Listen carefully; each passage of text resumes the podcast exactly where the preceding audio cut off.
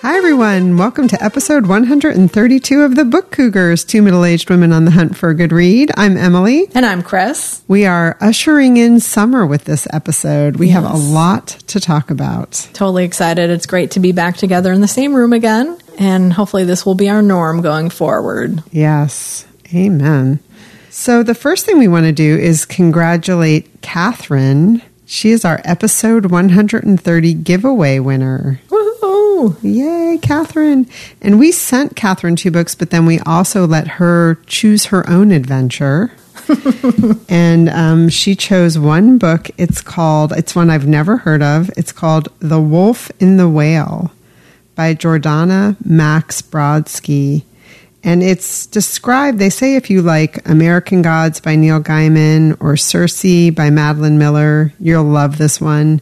It's a sweeping tale of forbidden love and warring gods, where a young Inuit shaman and a Viking warrior become unwilling allies in a war that will determine the fate of the new world. Oh, that sounds really good. Doesn't that sound good? Yeah, and that that one was over 400 pages because that was the only requirement on picking Right. whatever book uh, the winner wanted was it had to be over 400 pages to go along with Sue Jackson's Big Book Summer Challenge. Right. We're strong arming people. Yes, we are. So this book is 562 pages, so she did well. All Yes. right. Listener Susan let us know that her big book is War and Peace by Leo Tolstoy. Oh, that is indeed a big book. Yes. Yeah.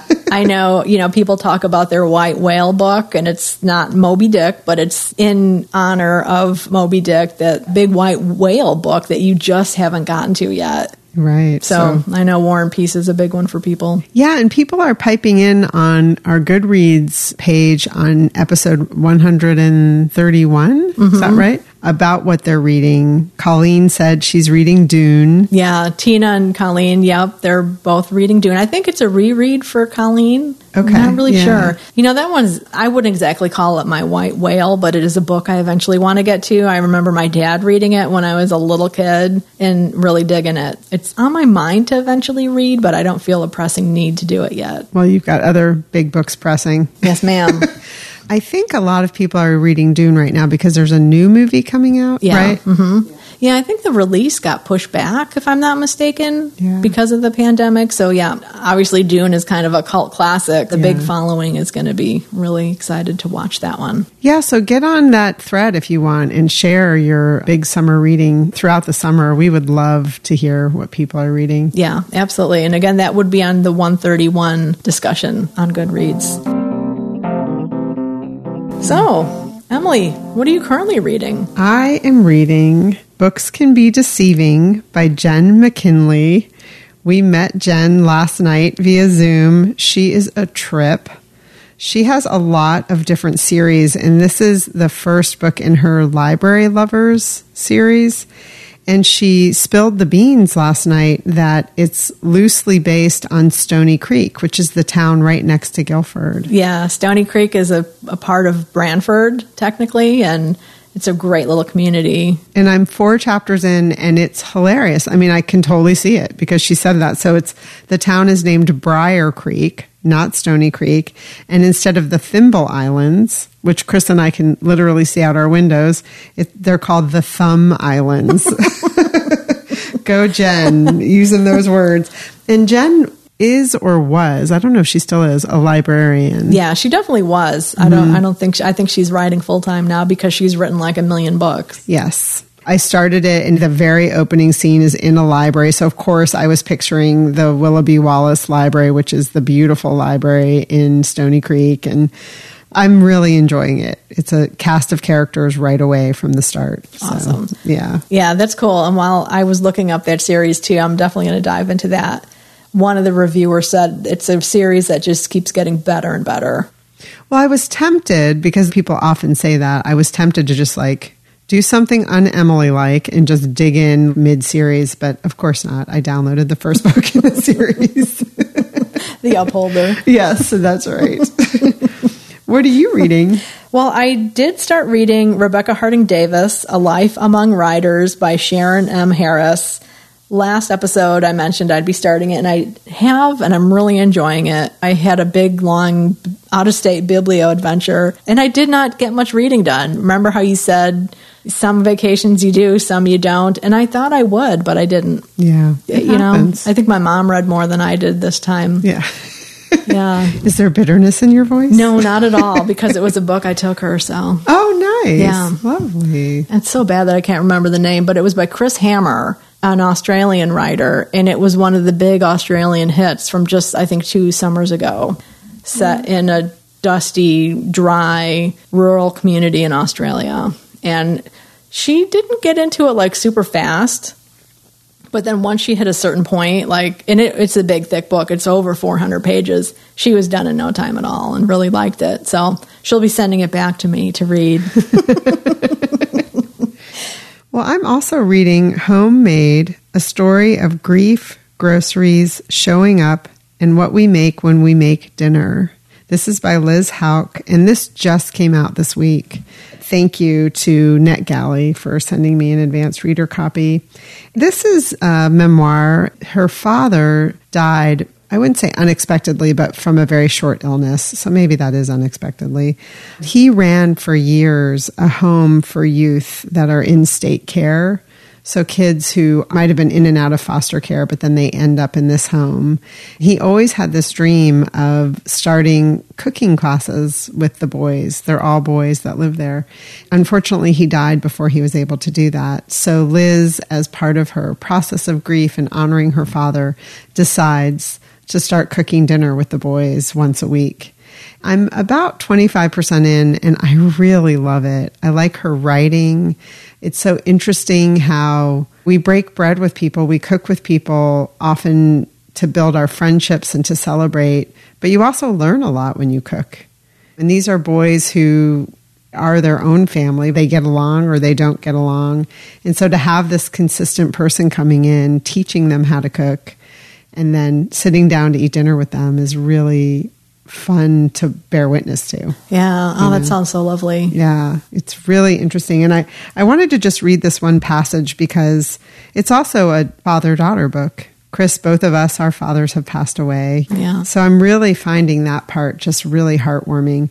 And so there's a part where Liz is trying to figure out what to do in her life. And they're walking down the street together, she and her father. And she said, you know, she's kind of like asking the universe for an epiphany to know what to do. And he says, Your life is happening all around you, he continued in a tone I wasn't expecting. You have a job. You are surrounded by people who love you. If you think something needs to be changed, change it. That's up to you, not anyone else. Nobody's going to fix your life. It's your life. Do something or don't, but don't talk nonsense. Thanks, Dad. Thanks, Dad. Exactly. I was like, wow, dad advice. I remember that. and also, it was just like no nonsense. And that's what she talks about with him. Like, he is a no nonsense person, which you think if you're going to run a home for, you know, youth that have, you know, gotten into some trouble, maybe were incarcerated or whatever, being no nonsense is a pretty good character trait, you know? Mm-hmm. Really enjoying it. More to come as I get deeper in. Well, I'm re listening to a book. No, that is not correct. I read the book the first time and now I'm listening. So I'm technically not re listening. I'm revisiting the book. Yes. Is that right? Yeah, yeah. Okay. So it's Carol by Patricia Highsmith. It's narrated by Cassandra Campbell. The book was originally published as The Price of Salt by Claire Morgan in 1952, but due to its lesbian content, Patricia Highsmith used a pen name because it was verboten back then to discuss these issues. I think I read it as part of my Classics Club challenge, the Classics Club that's out there that encourages people to read classics. And I really enjoyed the book. It's kind of a weird book. It's about a 19 year old woman named Therese who is working in a big department store. She's wanting a career as a set designer. She's 19. She's figuring out life and trying to get there and does have some connections and some possibilities coming up for a position. But here it is, it's the holiday season, and she's working at this huge department store as a clerk. And a glamorous well, she's older. She's in her early 30s. So if you're 19, she's older. If you're 55, she's a baby. Um, comes in very, you know, sounds very sexy. She's dressed impeccably, wealthy, and the story kind of takes off from there. It's a novel of discovery in a lot of ways. You know, both women are trapped. Carol, who's the older woman, is getting divorced and trapped in this marriage. And then there's Therese, who's kind of trapped in her position right now. And, and you know how it is being a young person on your own. She is technically not orphaned, but she was raised in a Catholic home for girls. So she is pretty much on her own and trying to make it on her own. And that's just scary in general. And then to fall in love with another woman in the late 40s, early 50s, terrifying. Yeah. And it's loosely based on Patricia Highsmith's an experience she had, which I keep every time I come across a book, I think I need to look that up. So maybe this time I'll actually get around to looking it up because I am curious to know more. And wasn't it recently made into a movie? Yes, it was. Yeah, it was made into a movie, and it was. Um, they changed the title to Carol, I guess, because of the movie. That I don't know definitively why. I like The Price of Salt mm-hmm. as a title a lot more but maybe they just didn't want to confuse people. I think most people are confused anyway by who wrote it. Was it this Claire person or Patricia Highsmith? So anyway, I was looking for another audiobook to listen to and saw that one when I was on my road trip and thought, oh yeah, I'd like to revisit that book. Again, that is Carol or The Price of Salt by Patricia Highsmith. Very good. Okay, so I did start another book. I'm just a couple chapters in. It's The Plot by Jean Hanff Korelitz. Just came out in May. Did you read it? No, but that book is everywhere. Okay. Like I know Kate read it and our friend Ryan read it and yeah. Okay. Yeah, so I saw it on NetGalley and I well, I was actually going through my e-reader cuz I'm I really need to catch up on my reviews that I've requested. I do like to try and follow through on that. I thought I'd give it a try and I am enjoying it. The storyline is a teacher he he's teaching creative writing at this annual workshop his first novel was a huge hit, and he hasn't been able to regain that. His novels since then have been flops, and so he's considering himself a washed up novelist, and he resents having to do this teaching gig, but pays the rent kind of situation. And one of his students, who's a good writer, and most of them, I guess, are not, he talks about how he resents having to read these pamphlets or their portfolios because they all pretty much are not good, but there is a writer who is good and talented who dies, Ooh. and he takes the manuscript and passes it as his own. So it's considered a literary thriller. And I don't think what I just said was a spoiler because it's what I read, I think, on Goodreads as part of the plot synopsis. But you know how those are too. Sometimes they do give spoilers. Yeah. And you think, what? Don't tell me that. Yes, totally. Yeah. Well, the title is compelling. I mean, the title definitely, for some reason, to me, makes it seem like Dun, dun, dun, right? Yeah, the plot. I am reading it in spite of the fact that Stephen King blurbed it. he called it insanely readable. I love Stephen King's books, but he, I don't trust his blurbing. He's um he, he's blurb heavy. Yeah, yeah, he's blurb heavy, and he's misled me. Yeah, yeah. So anyway, it's off to a great start, and that's my ebook. Read. So, what did you just read, Chris? Well, I just read an audiobook of a book I had read in paperback. She's getting her story straight. yeah, so when I was making my return drive from Chicago back to Connecticut, I didn't know if I wanted to start another audiobook or if I wanted to listen to podcasts. On the way there, I really didn't listen to anything. I just let my mind go. And I was taking some back roads here and there too, so I did need to kind of pay attention to road signs and whatnot. So I chose on the way back to re listen to a book, which on vacations I've often done that. I'll take a book to reread. So I have my daily reading, but I'm not so engrossed in a novel that I neglect my family or my friends that I might be with. Oh, yeah. you are such a better person than me.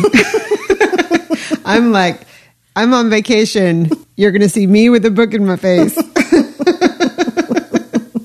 well, so I decided to just kind of scroll through, and I landed on Writing Down the Bones, Freeing the Writer Within by Natalie Goldberg. And this is a writing book that came out in 1986. It was the first non academic writing book I'd ever read. And I actually read it in grad school for a writing class that was trying to expose students to all different types of writing, from memoir to fiction to different types of nonfiction. So it was a really well rounded course, and we read it for that class. It was a really groundbreaking book at the time. Talk about freeing the writer within. It's all about getting words on the page, it's all about filling the page. This is not a craft book, it's a motivational book, it's a permission book to give yourself that permission to write. This audio version was Natalie Goldberg reading it and it was a, an anniversary edition. It was like the 15th anniversary or something like that. So she reads it, but then she also comments on what she had written back then. And it's really funny because I think she was 35 or 36 when she wrote it. And then so she was like 50 when she was reading it. And she'll say, like, oh, look at my 36 year old self. Like, I was really wise.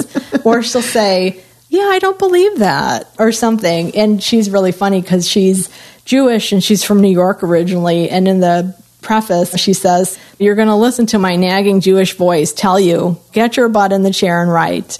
And so it was kind of the perfect book to listen to coming from the Midwest back east to hear her wonderful voice in my ears and to revisit her knowledge and her inspiration was just such a treat. Really wonderful. And then at the end of the audiobook, there is an interview and I couldn't find the name of the woman who was doing the interview with Natalie Goldberg, but that was really interesting too, because Natalie Goldberg is a practitioner of Zen Buddhism.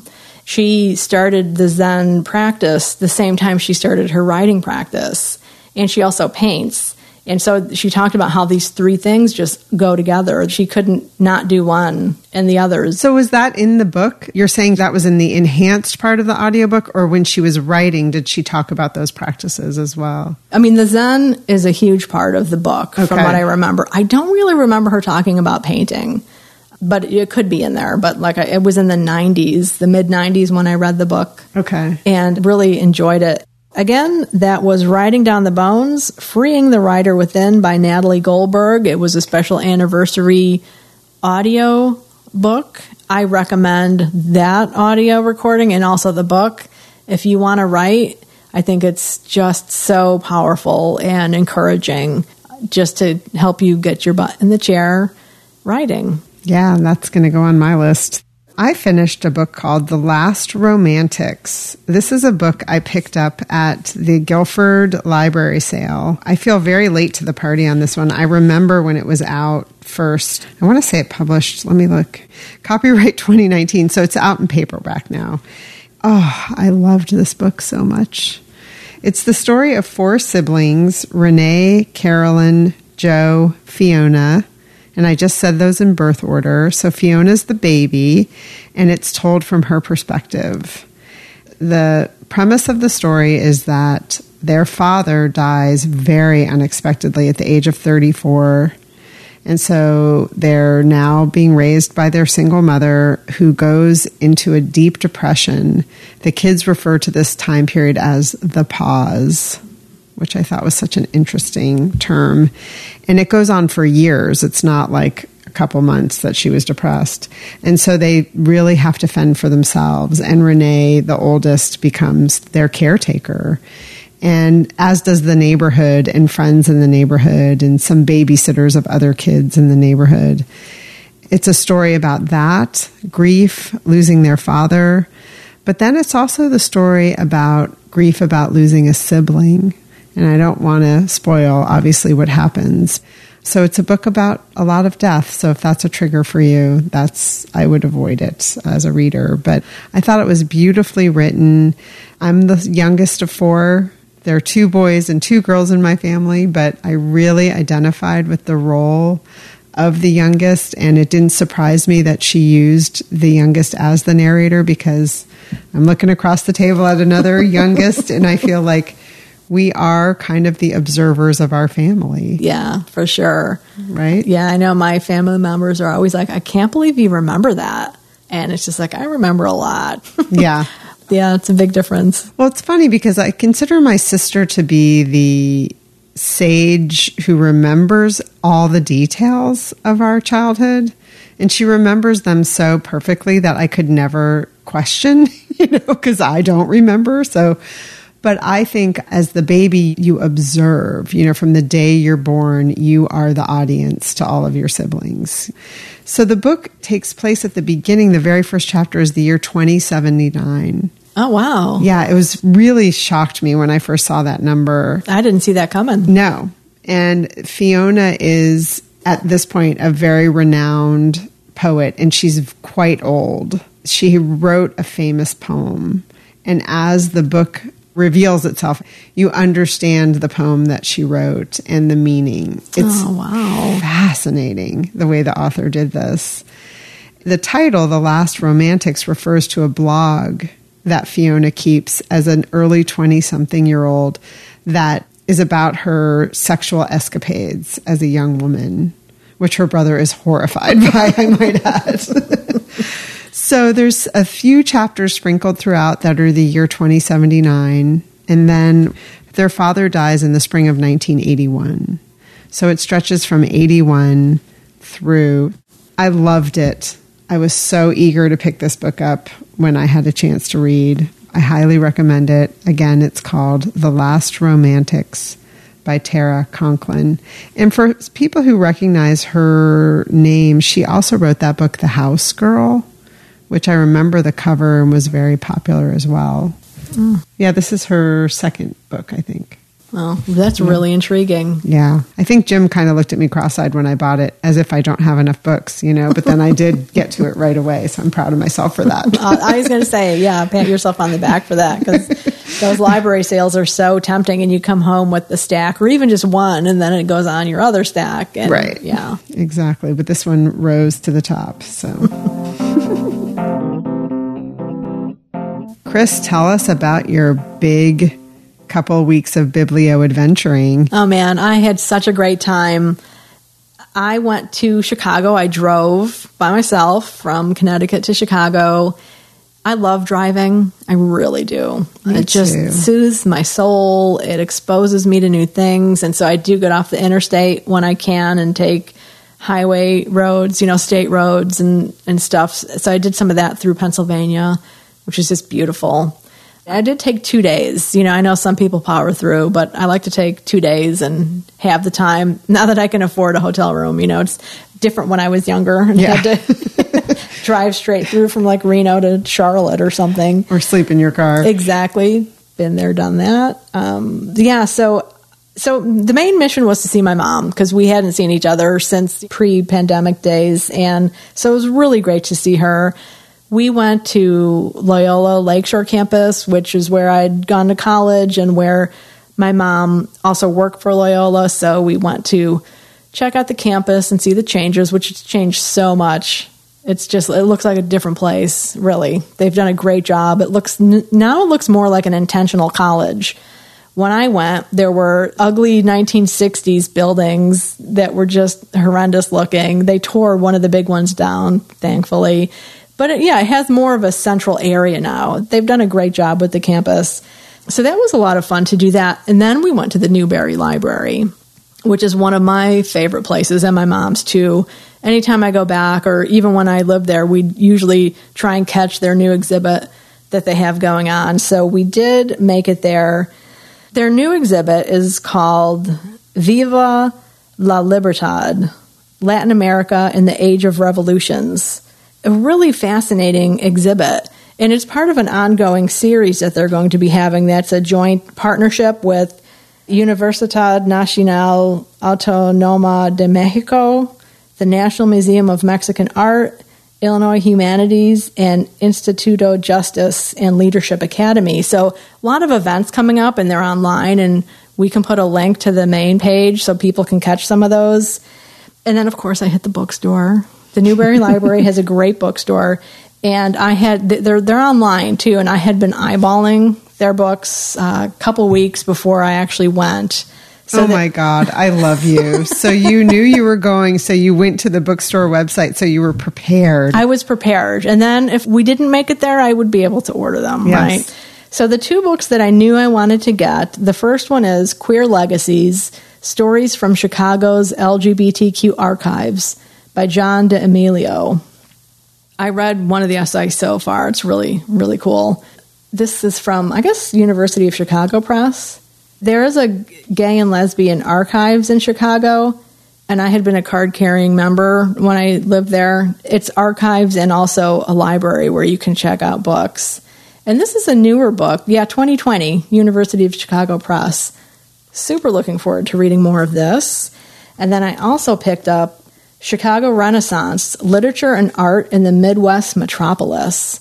This is by Liesl Olson. Super looking forward to this one too. This is a newer book as well. It's in hardcover. It says Yale on the outside. Yeah, it was yeah, Yale University Press, which made me chuckle. Uh, 2017 is when this one was published. It has this cool map at the very beginning of Chicago yeah, and the surrounding look at that. areas. Cicero, Stickney, Berwyn. That was my location of my youth. And then I picked up, and I wasn't planning on this, but during my browsing, it's the selected poems of Gwendolyn Brooks. Oh, right on. Yeah, and talking to the bookseller, she's like, "Oh my god, I'm so glad you found that because that was on the table where she tries to, you know, slip things that she wants people to read." um, so that was fun. So the exhibit was really cool. I should back up and say, on my way, one of the reasons I stopped where I stopped on the drive there was Washington, Pennsylvania, which is where Rebecca Harding Davis was born. I was super excited to see that since I'm reading the biography. And then just down the road from that, I went to Wheeling, West Virginia, which is where Rebecca Harding Davis grew up for the most part and lived until she was married and then moved east. So it's really cool to see those locations. And then, and this is the big event, right, for the road trip, I stopped in Yellow Springs, Ohio, where I got to see the birthplace of Emily Fine. Blink and you'll miss it. Yellow Springs is 1.9 miles long.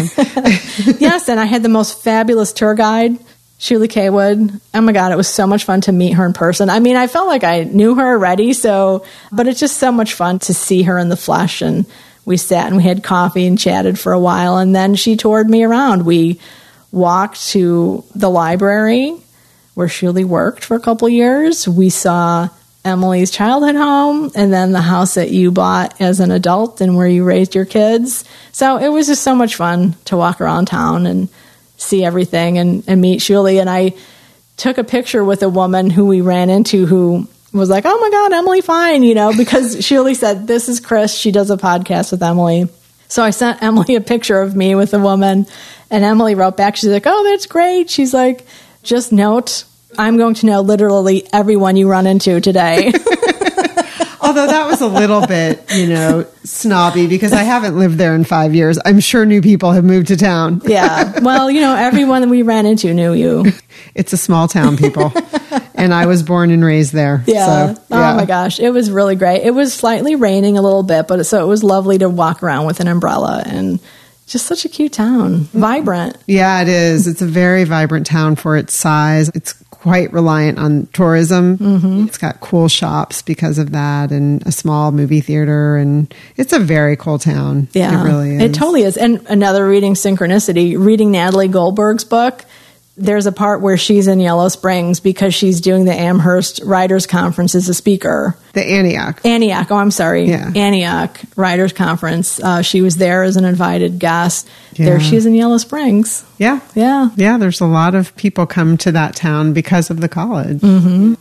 Which isn't so vibrant anymore, sadly, but it's trying. Yeah. So, I was wondering if you got to see when you went to the library, there's a beautiful mosaic on the front of the library. Did you notice that when you were there? I took a ton of pictures. What what really captured me at the library was the statue with the books Yeah. that looks like a tree with all the books. I took some great pictures that I'll definitely be posting on my blog. Yeah, I- that was done by the sculptor John Hudson, who's a friend of mine. Yeah. Oh my gosh, it's so good to know Yeah. because we looked everywhere and we didn't see any marker on who created it. Oh, I'll send you his um, his web address. Oh, very cool. Yeah. Perfect. Yeah. Yeah. I was very glad that Kristen Shuly got to meet. To remind people, this is the author and poet Shuly Cawood and teacher. We should say Teacher. author, poet, teacher Shuly Cawood, who's been on the podcast many times. Yeah. I was really happy. I was also so jealous. I mean, if people saw me that day, they probably saw like a little bit of steam coming out of my ears or something. Or maybe I had that green eyed envy look on my face. I don't know. But I'm so glad you got to see it because you've heard endlessly about Yellow Springs. Yeah. so. Yeah. No, it was lovely to be there. And you were definitely there in spirit with us. Oh, Yeah. The other adventures, mom and I went to one of my favorite places, and, and she'd been there a couple times with me before. It's the Mitsuwa Marketplace in Chicago. It's technically in Arlington Heights. The whole Chicago area is called Chicagoland. So when people say they're from Chicago, there's a good chance they're from technically the suburbs, but it's all considered Chicago. It's a Japanese market. They have a kick ass grocery store, a food court with delicious stuff, and then a couple shops, including a Kinokuniya bookstore stationery shop, which I love, love, love, love. They did a big kind of remodel since the last time I was there. I went specifically looking for a journal that Laura loves, um, and they didn't have it in stock, but they're ordering some. Oh, cool. Yeah, she said it's going to take two months, but they'll eventually come. um, yeah, I didn't buy any books, but I did buy some stationery supplies, which were a lot of fun. That's such a cool store. We've gone together to the one in New York. Yeah, yeah, they're all over. Well, not totally all over, but there are more than at least half a dozen around the country. Great stores. They have a lot of manga if you're into that. They have a mm-hmm. lot of Japanese language books, and then they also carry current and classic books in English. Very cool. Yeah, it's such a cool place. So my trip back to Chicago was fast and just really enjoyable. You were right, I didn't get that much time to read, which surprised me, but it was just really fun to reconnect with mom. Yeah, it's really nice. Yeah. And you know, everyone I'm talking to, getting back out into public and doing these things, it's exhausting in a way. You know, we're out of practice. Mm-hmm. So it sounds like you guys were able to keep busy. Yeah, we totally did. And you know, we did go into some places and eat. So it was like my first time in restaurants and things like that. And even on the road, I'm I'm happy to say most people were wearing their masks. Like even at the rest stops, those might have been the places where there were more people not wearing their masks than I've seen anywhere else. Even though they said, please consider wearing a mask. Most of the shops that we went into and restaurants and stuff, everyone was wearing their masks Yeah. which is a good Good. thing because you just you know you don't know yet still and Yeah. but yeah fun fun time I'm so glad. yeah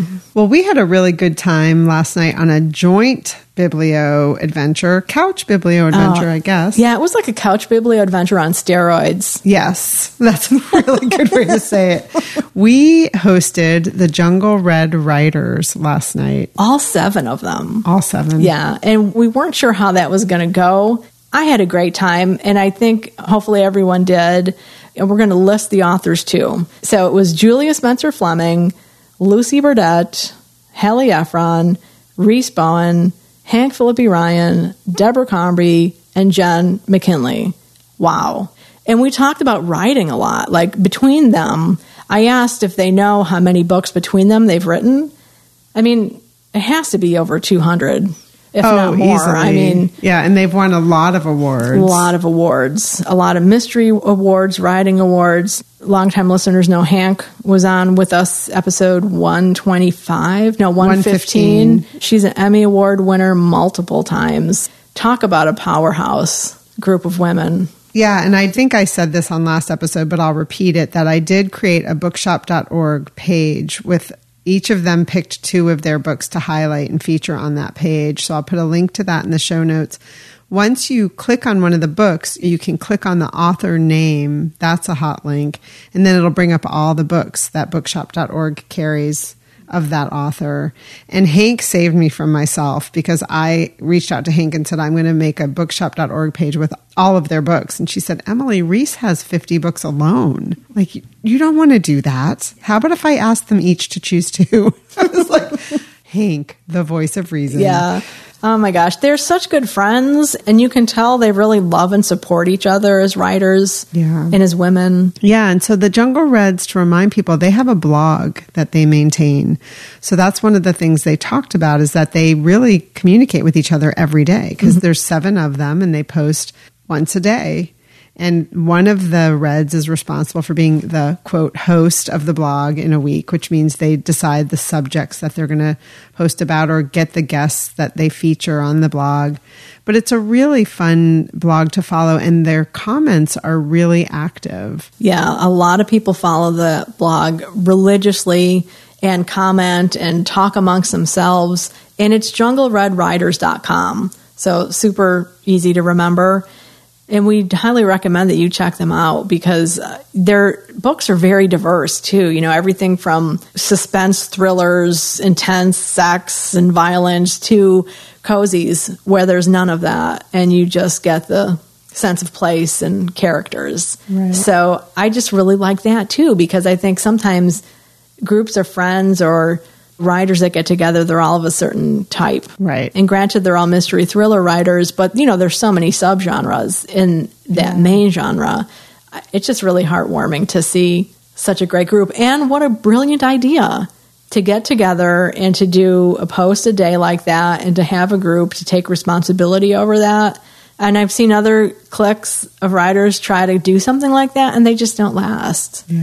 Yeah, Yeah. they definitely have staying power. They do. Yeah. And we are going to put this video on our YouTube channel, YouTube page. Yeah. So keep your eye on social media for that. We'll probably put it in our next newsletter as well.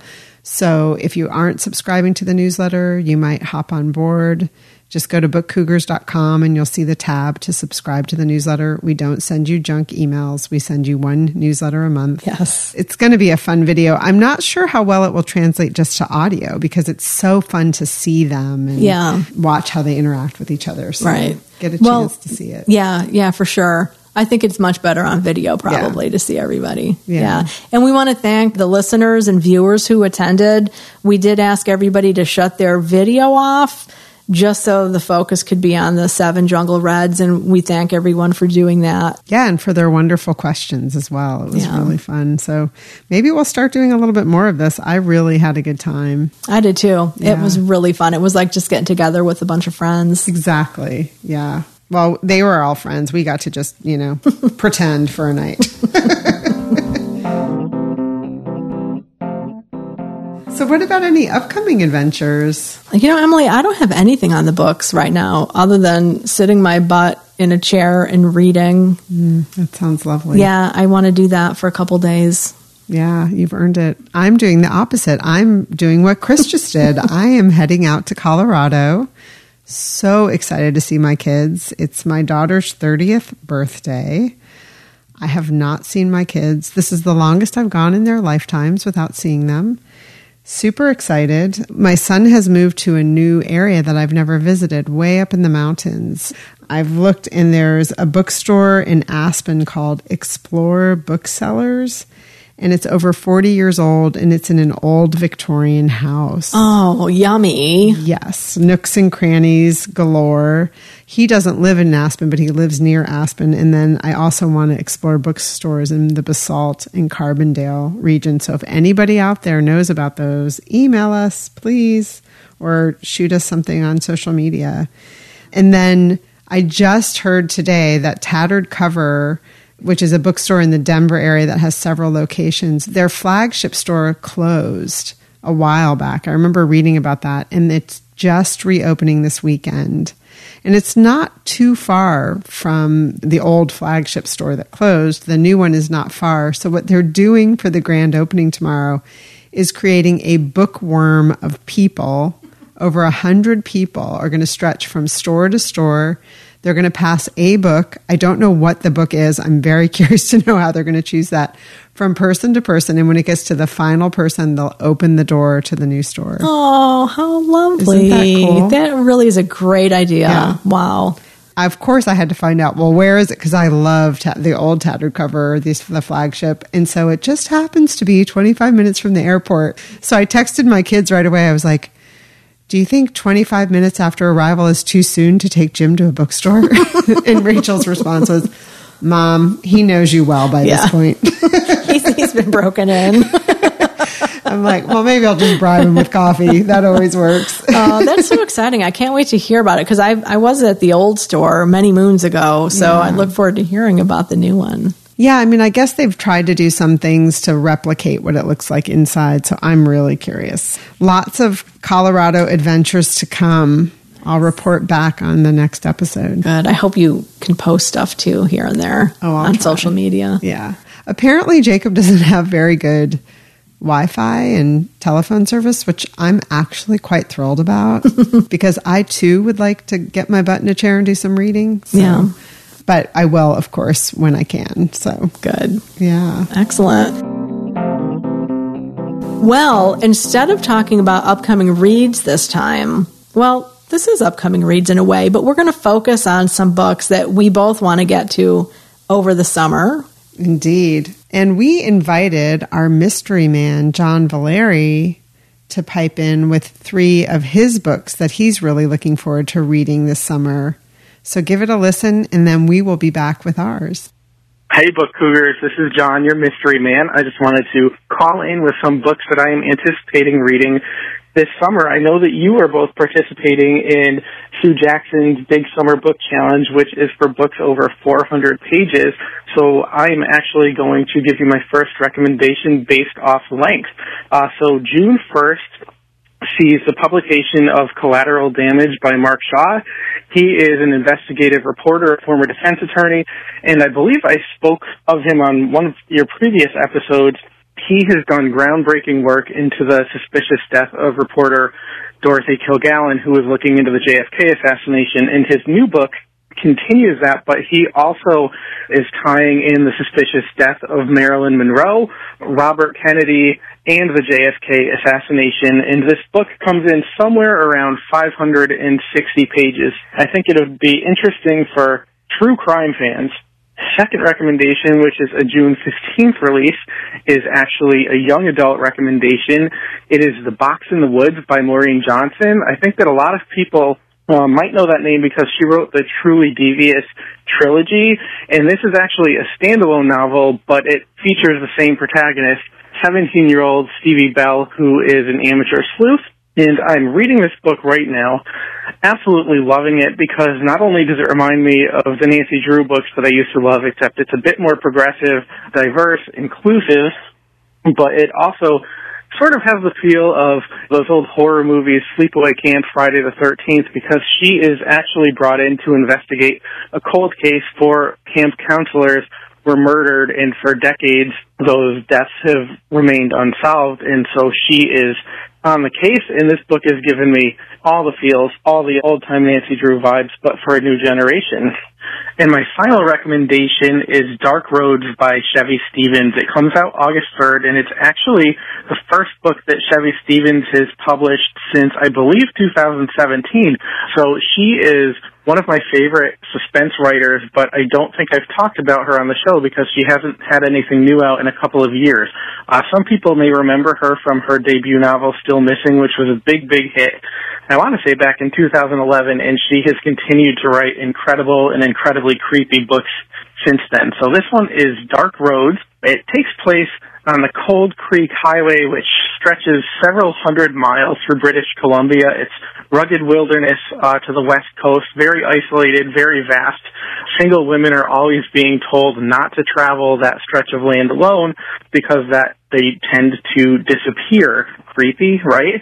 So anyway, my guess is that some people are again going to disappear on that stretch of land, that dark road or dark roads, and that book is set to come out on August 3rd, and I have a feeling it's going to be creeptastic. So thank you so much for taking my recommendations and happy reading to everybody. I hope you enjoy something dark and mysterious this summer.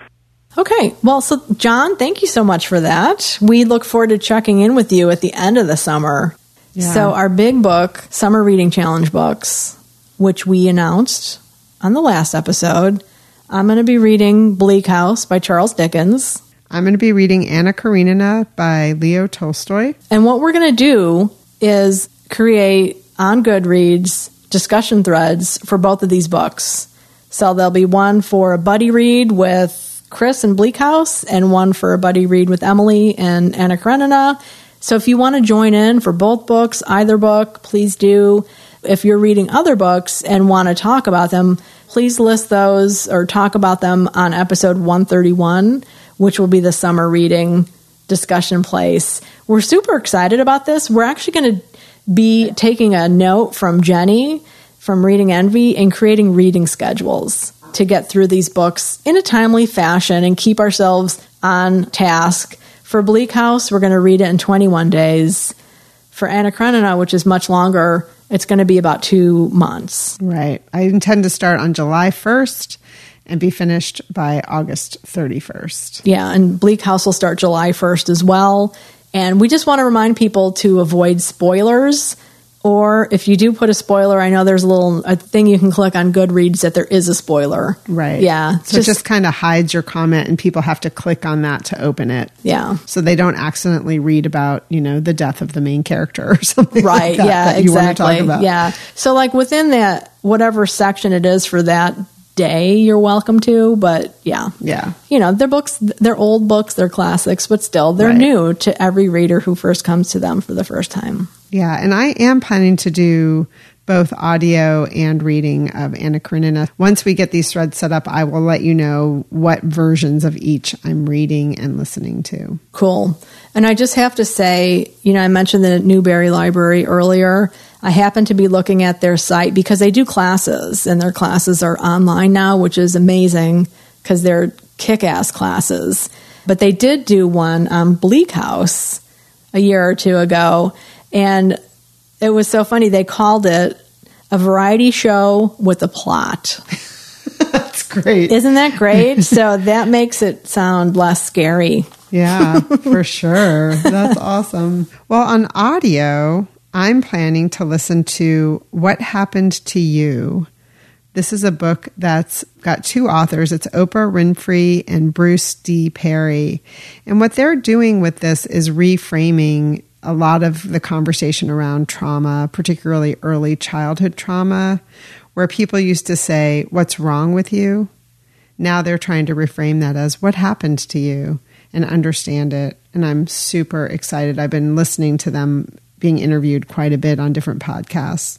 And then the other one I want to listen to is On Writing by Stephen King. People have told me about this book over and over and over. It's ironic to me, like his whole thing is get your butt in a chair. And it's like, well, first I need to get my butt into reading this book, which I've had queued up forever. So those are my two audios. That's awesome. That's a good book. Yeah. Yeah.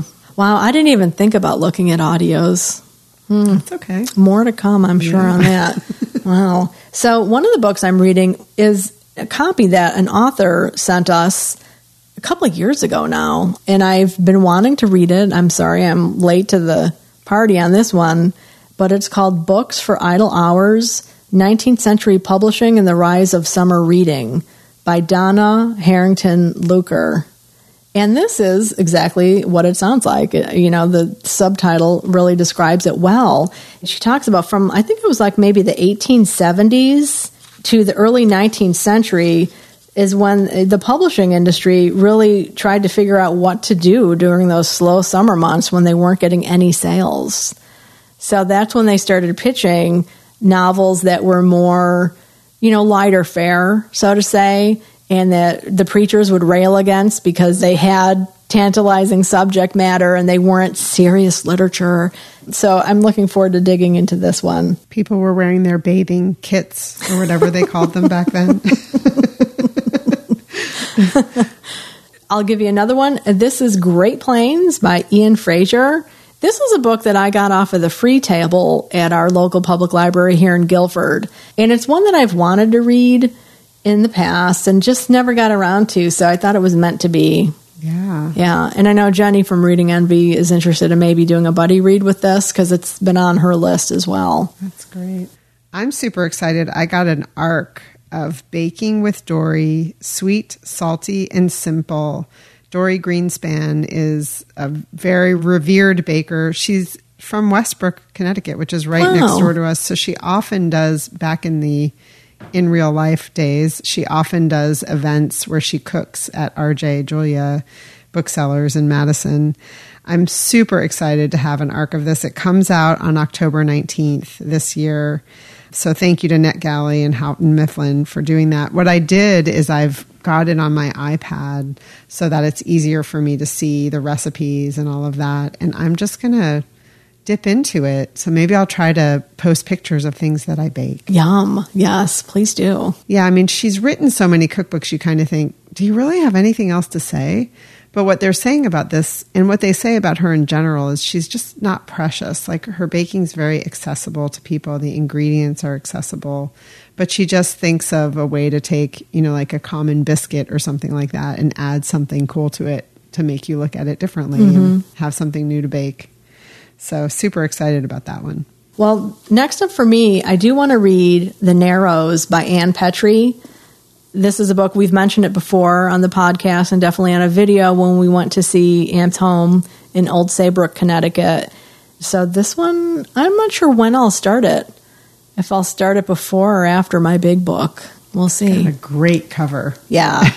it is a really cool cover. So it's a kind of a little bit of a woman's face, and she has a white glove, and she's reaching up to touch her the net. You know, women used to wear those veil nets over their faces, you know, and there's a pearl earring. So it's quite tantalizing looking. Yeah. Bright red lipstick. Yes. Well, I mentioned last week that my book club is reading Home by Marilynne Robinson. That's our August read, I'm pretty sure. So I'm committed to reading Gilead first.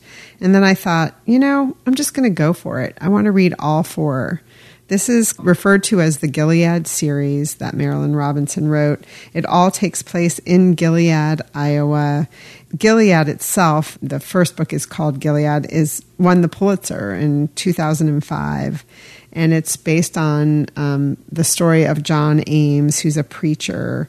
And I know that he, he, the story is that he comes from a family of preachers, and it's a very much a book about fathers and sons. That's all I really know about it. And I also do know that Oprah picked it as her big book club pick. And the newest in the series, so it's four parts it's Gilead, Home, Lila, and Jack. And Jack just came out this year. Oh, wow. It really stretches too. Her writing of this has been over a 15 year period. So I decided I'm just going to try to go for it and read all four. Nice. Good job. I look forward to hearing about that. Yeah, and I have been told that um, Gilead is a good audiobook also, so I might try it. Excellent. Well, you mentioned she won a Pulitzer, and I just looked up who the Pulitzer winner was because it was just announced a couple hours ago. Um, and it looks like it's The Night Watchman by Louise Erdrich. Really? Yeah. Wow. Yeah, the other finalists, it was A Registry of My Passage Upon the Earth by Daniel Mason and then Telephone by Percival Everett. Wow. Go Louise Erdrich. Yeah. I like her. Have you read her? I have. I've. You know what? The only one that really sticks out is Tracks, because mm. I remember writing a really obnoxious graduate school paper about it. God, so embarrassing. well, you were young. yeah, and I knew everything back then. Lord. As most young people do, Chris. It's okay. Well, congratulations to Louise Erdrich. I'm excited yeah. about that. Rachel's going to be excited. My daughter's a big Erdrich fan. Very cool. Cool. Nice. Well, that's all for me. Do you have any others? Okay, I have two nonfiction books I brought along with me. The first is Creating Family Archives, a step by step guide for saving your memories for future generations. It's by Margot Note. It's a book for lay people. You know, it's not for archivists necessarily. I have some family archive projects to do.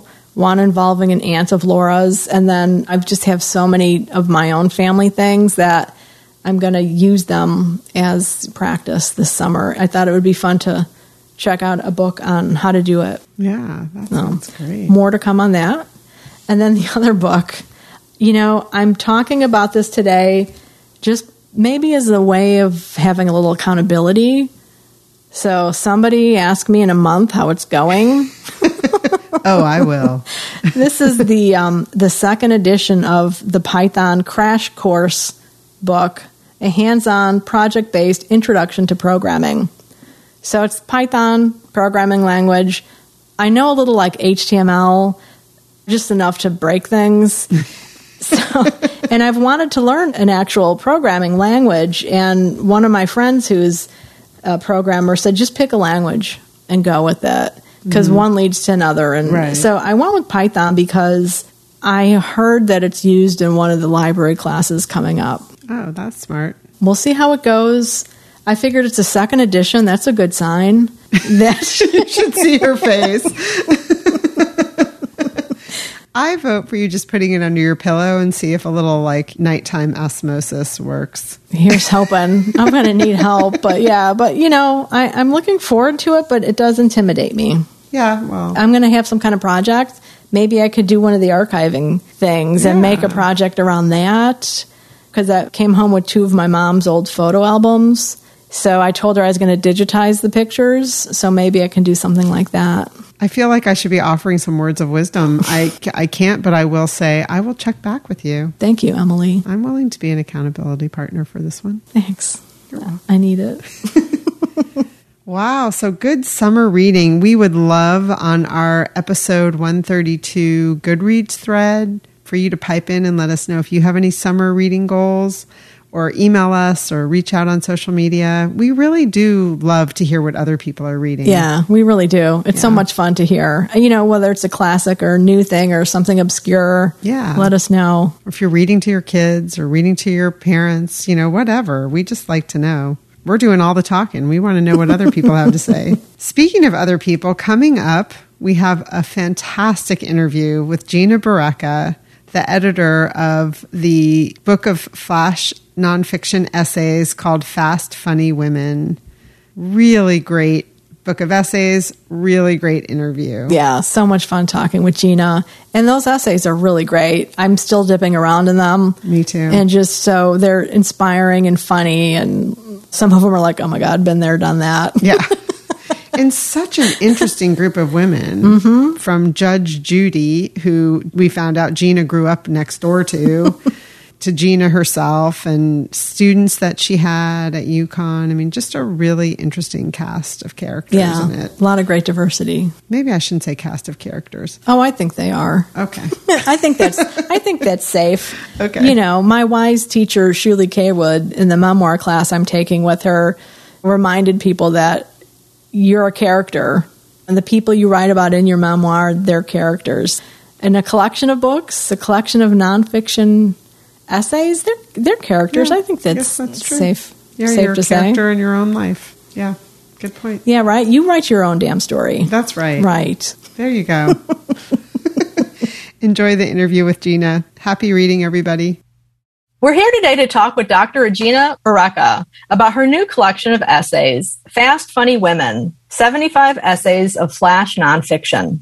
I started it this morning and found it compulsively readable. Gina teaches literature and feminist theory at the University of Connecticut, where she's been the winner of UConn's highest award for excellence in teaching. Wikipedia describes Gina as an American academic and humorist, two words that don't often come together, but even the joining of these two nouns is enough to make people smile.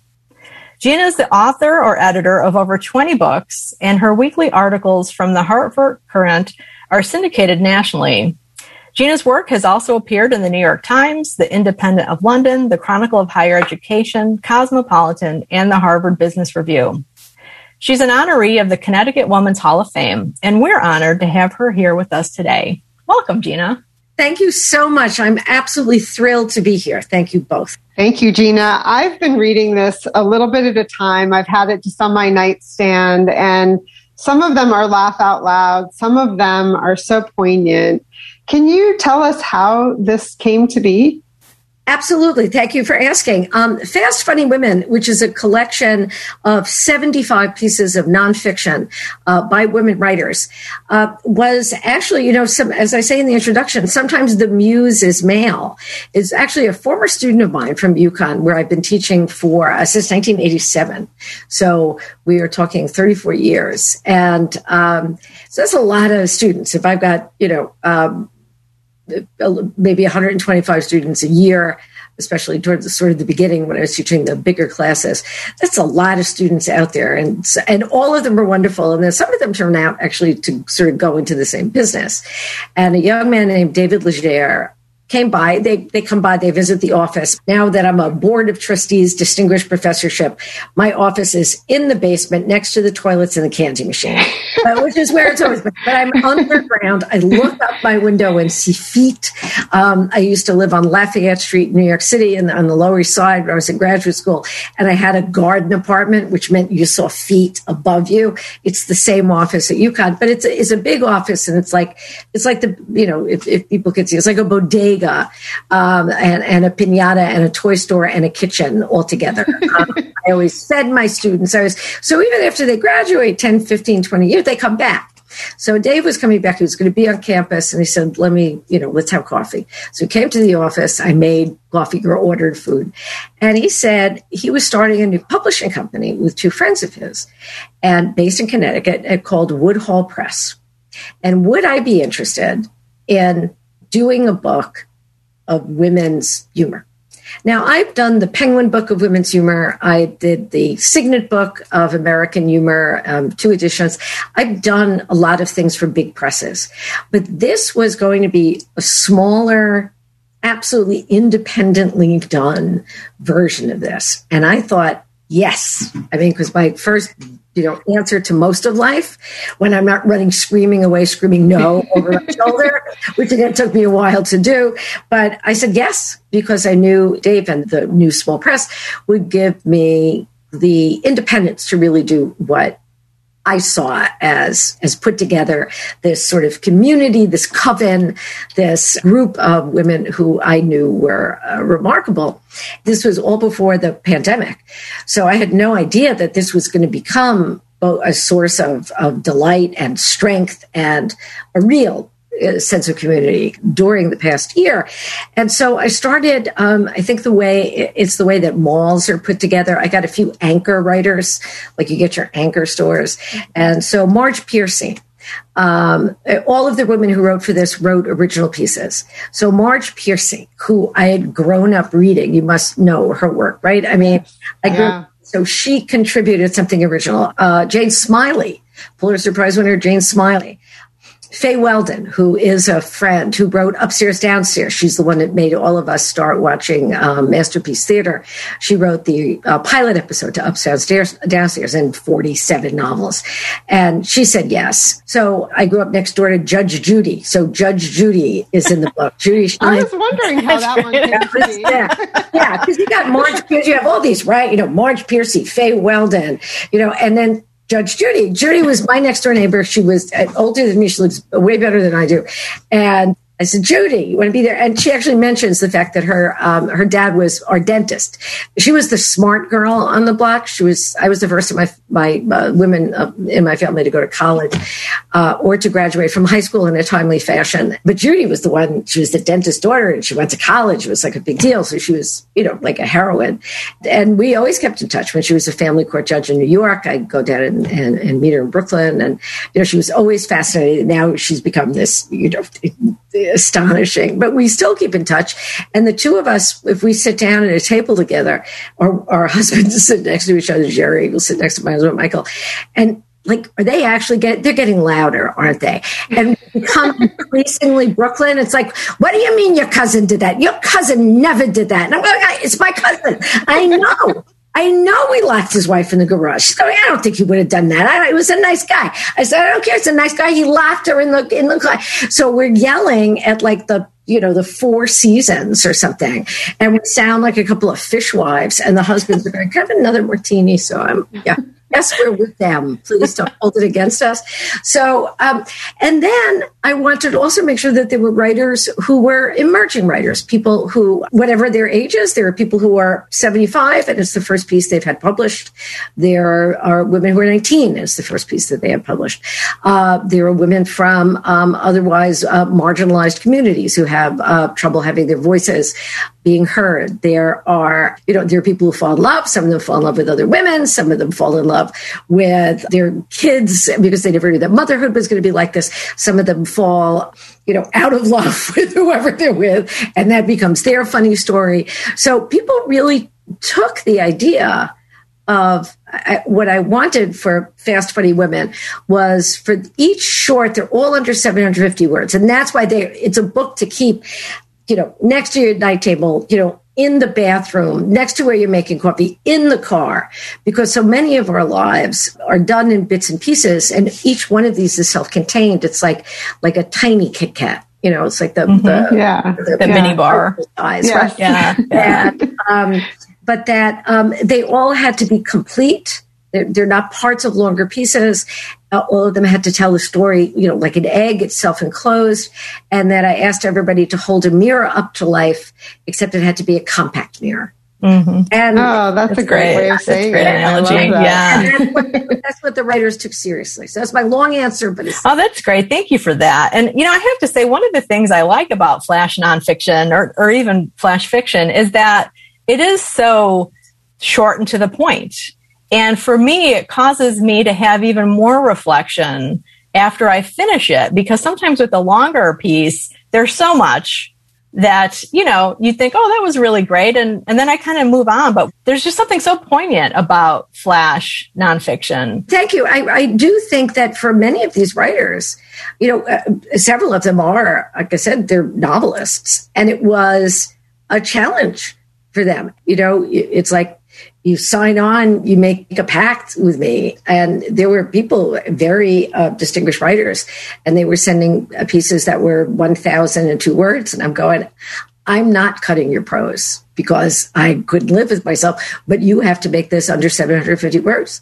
So to say that to some of the people here where I felt I was like, oh my God, I'm losing 300 of her words, but everybody had to abide by the same rules. Precisely that idea because it's the short, fast take right. an idea or a moment or an emotion or you know a recognition and it's not the long luxurious languorous sort of where you keep the 300 characters in your head and and you're waiting for the return of something it is it's that flash and and I believe, you know, I, sh- I should know this, especially given my day job, but I don't know um, actually where the term uh, flash was first used, as opposed to this. But I think that you know, it's like a flash bulb or something, or something that comes to you in a flash, but it is capturing the essentials of that moment. And then, as you said, allowing for reflection later, you go back and you look at it and you see things captured in that one frame that, you know, a, a movie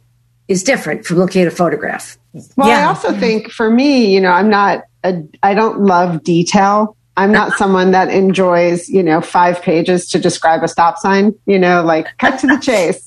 I'm more plot driven reader. And so I like it because of the urgency of them. Like, tell me your story. Tell me what you have to say. And I find them really lovely little nuggets. And I love how, as you're reading through these, and I didn't read them which long time listeners will be surprised by this because I talk about with short story collections how I often pick up the book and just read it from page one to the end. But with this, I read the bios in the back, which yeah. are great. I mean, those are little stories in and of themselves, right? Mm-hmm. And then I would read about someone and say, Oh, I want to know what she has to say, you know, and then I would go up to the front and look at the index and find the story. I mean, I just love the way it's laid out.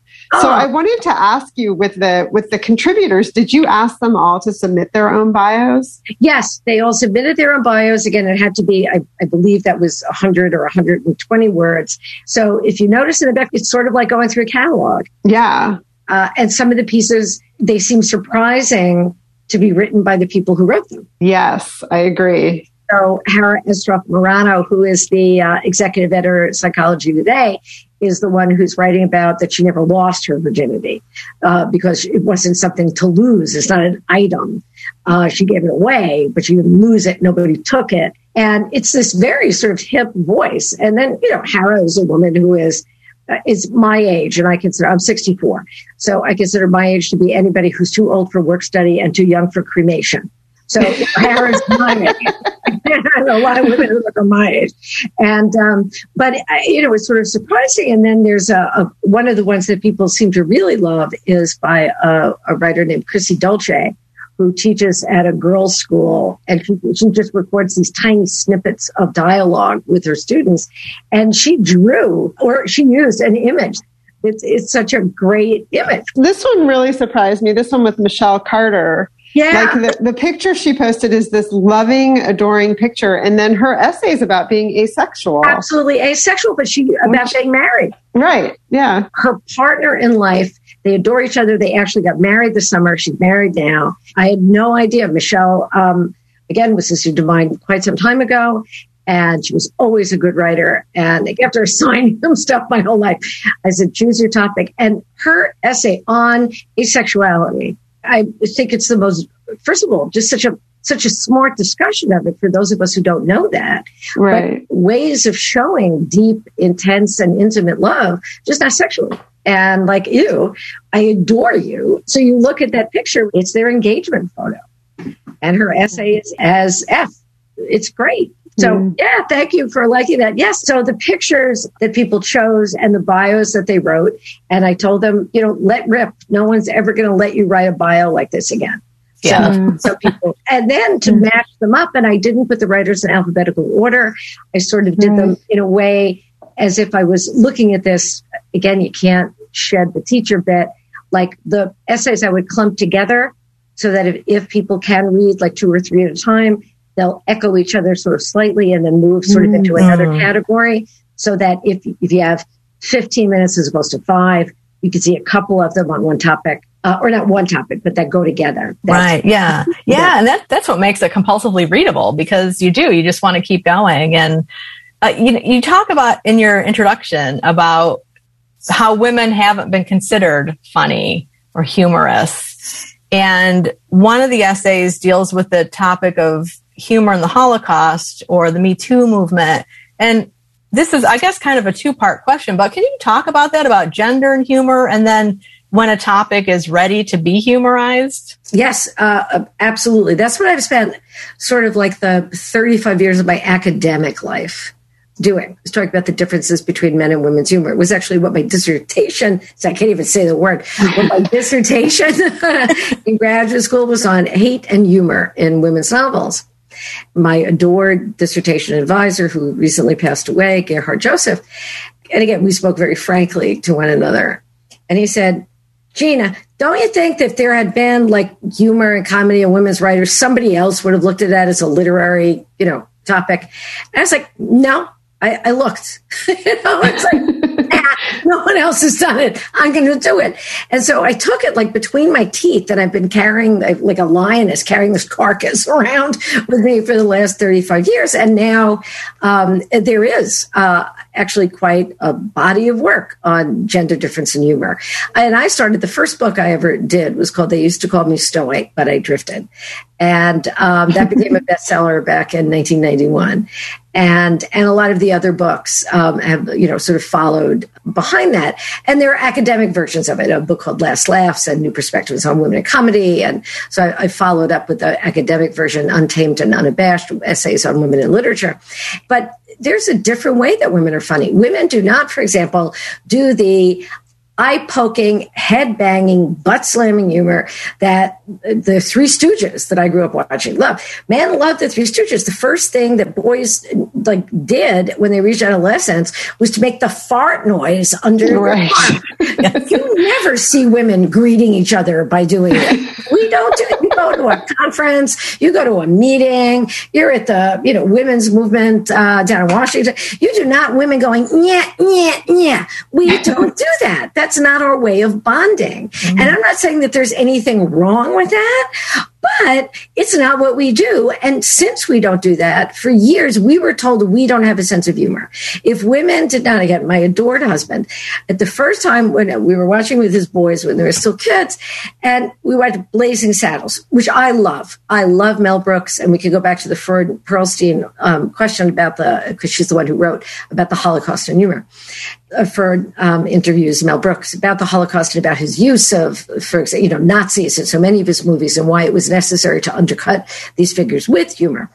And so any outsider group does that to the powerful, and women have always been a big outsider group. We are the outsider group. Even if there were a lot of us, we're still the outsider group. So there I am watching the um, Blazing Saddles with Michael and the kids.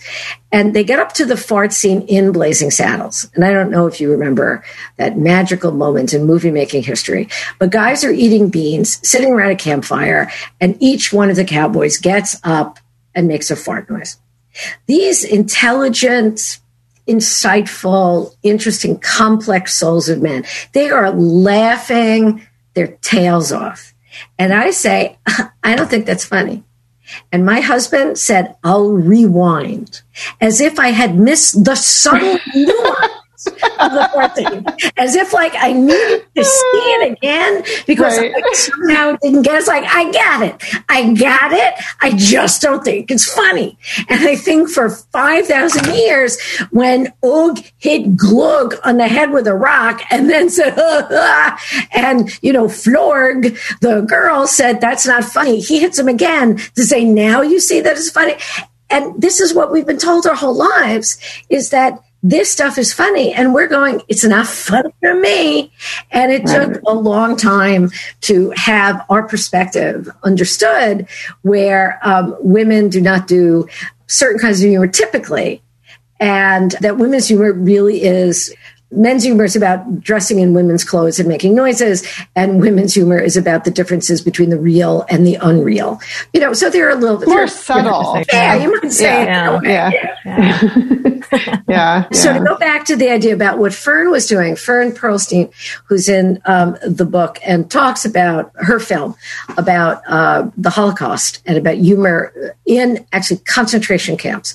So Fern found. Um, two survivors of I can't remember the camps now. They might have been Belsen. Belsen. They were not that they were good camps, but these were women, two women who had survived the worst atrocities that you've been committed on other humans.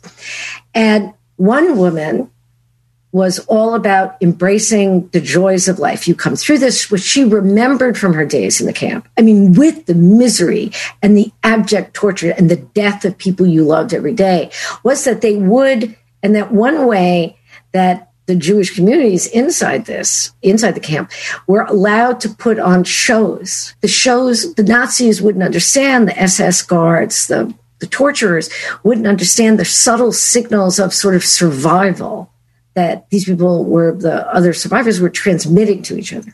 And then the other woman, the other survivor, um, was talking about how she, she couldn't ever release that. And then Verna had, she went around and interviewed Gilbert Gottfried. She interviewed Mel Brooks. She interviewed every uh, stand up Jewish comic who's doing, Sarah Silverman, doing this and saying this, it's important because uh, it was Mark Twain's line that against the assault of humor, tyranny cannot stand. Mm-hmm. And again, when you think about the, the people who were in the concentration camps using humor and entertainment and song to fight their oppression, you can't help but think about African American communities, slave communities in the US. You can't help but think um, about the ways that humor and the function of, in a way, the subversive nature of humor has also allowed groups of people who weren't allowed to communicate or interact officially to get their messages across to each other. That humor implies almost a kind of hieroglyph world. That, you know, when people say you had to be there mm, right. or that's too long to explain, it's because you're not the insider in that group. Right. So Fern's article was fascinating about that. And then it, eh, the same thing in terms of feminism that, you know, my, uh, my version of feminism is that we have to be funny, that women have to learn to use humor. And that if somebody comes up and says, you know, what's the matter, honey? Can't you take a joke? That the idea is to say, I'm talking to you. It's obvious I can take a joke, but then come up with answers because we were all brought up to be good girls. Yep. Even though we were, some of us have um, have overthrown the the possibility of being that. But um, so that when one of my favorite lines is um, when it was. Uh, uh, Liz Carpenter, who wrote a book called Ruffles and Flourishes about being the White House um, uh, communication director at in the Johnson White House. So she was talking about how when her book Ruffles and Flourishes came out, it became a bestseller. And so she's at this big cocktail party, and Arthur Schlesinger Jr., statesman and a writer in his own right, comes up to her and in that just kidding kind of way that we all know, says, "Loved your book, Liz. Who wrote it for you?" Oh. Now as a good girl, right? My first response is to go, uh, uh, uh, I don't understand why you have to undermine everything. Because and then your voice goes up so high that only bats can hear you. You know, effective rhetorical strategy. But what Liz Carpenter does that made her my hero early on, and that I, I want to promote, is when Arthur Schlesinger said, "Loved your book, Liz. Who wrote it for you?" She said, "Glad you liked it, Arthur. Who read it to you?" And, uh, mean, perfect. Just and then though, when that I, is that is a fast, funny woman. you know, and so with, with, permission to sort of get it right. And so there are a lot of essays in Fast Funny Women that are really about finding that moment and finding your voice. And even for those of us who in some way have had the great privilege of being able to have our voice or feel not only have it, but feel like on occasion we can make ourselves heard and we could make others who don't have their voices heard. That is, is part of our obligation um, to do that. But it's really good to know that you have a bunch of other broads behind you who have their voices. And again, they're coming at it from perspectives you might, might not have imagined, but they all bring their own strength to this. And uh, that's why it's, it's been, it's a fortifying collection. I really think that. And, and I chose the essays because of the strength that each of them have individually, but again, the collective nature of women's voices. Not, they're not repeating the same stories. I have an older right. brother and he said, you know, it's, and, and again, this is his irony, but it's also the voice. He said, you know, reading all the essays, you'd almost think that there was more than one kind of woman. I was like, yeah, can you put that on Amazon, please? Yeah, up on Amazon. That's my first review. You uh-huh. almost think there was more than one kind of. That's awesome. Yeah. Well, one of the things, just a line that I love from your intro, you say writing it down is the opposite of covering it up, and I just think that's such a strong statement and a great reason why every woman should pick up a, a, pen and write. And you know what? And we will always, as you know, we will find you find your voice and you find what your story is once you start telling it.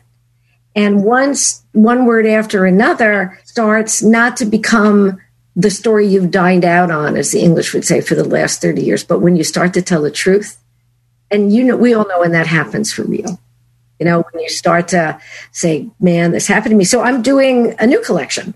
Um, I'm hoping this went so well uh, that we're hoping to do one of these a year. And so oh, wow. I'm in the middle of getting essays for um, fast, fierce women, because it seems like this year people gathered their ferocity together. And like funny, fierce is another thing that good girls are not supposed to be.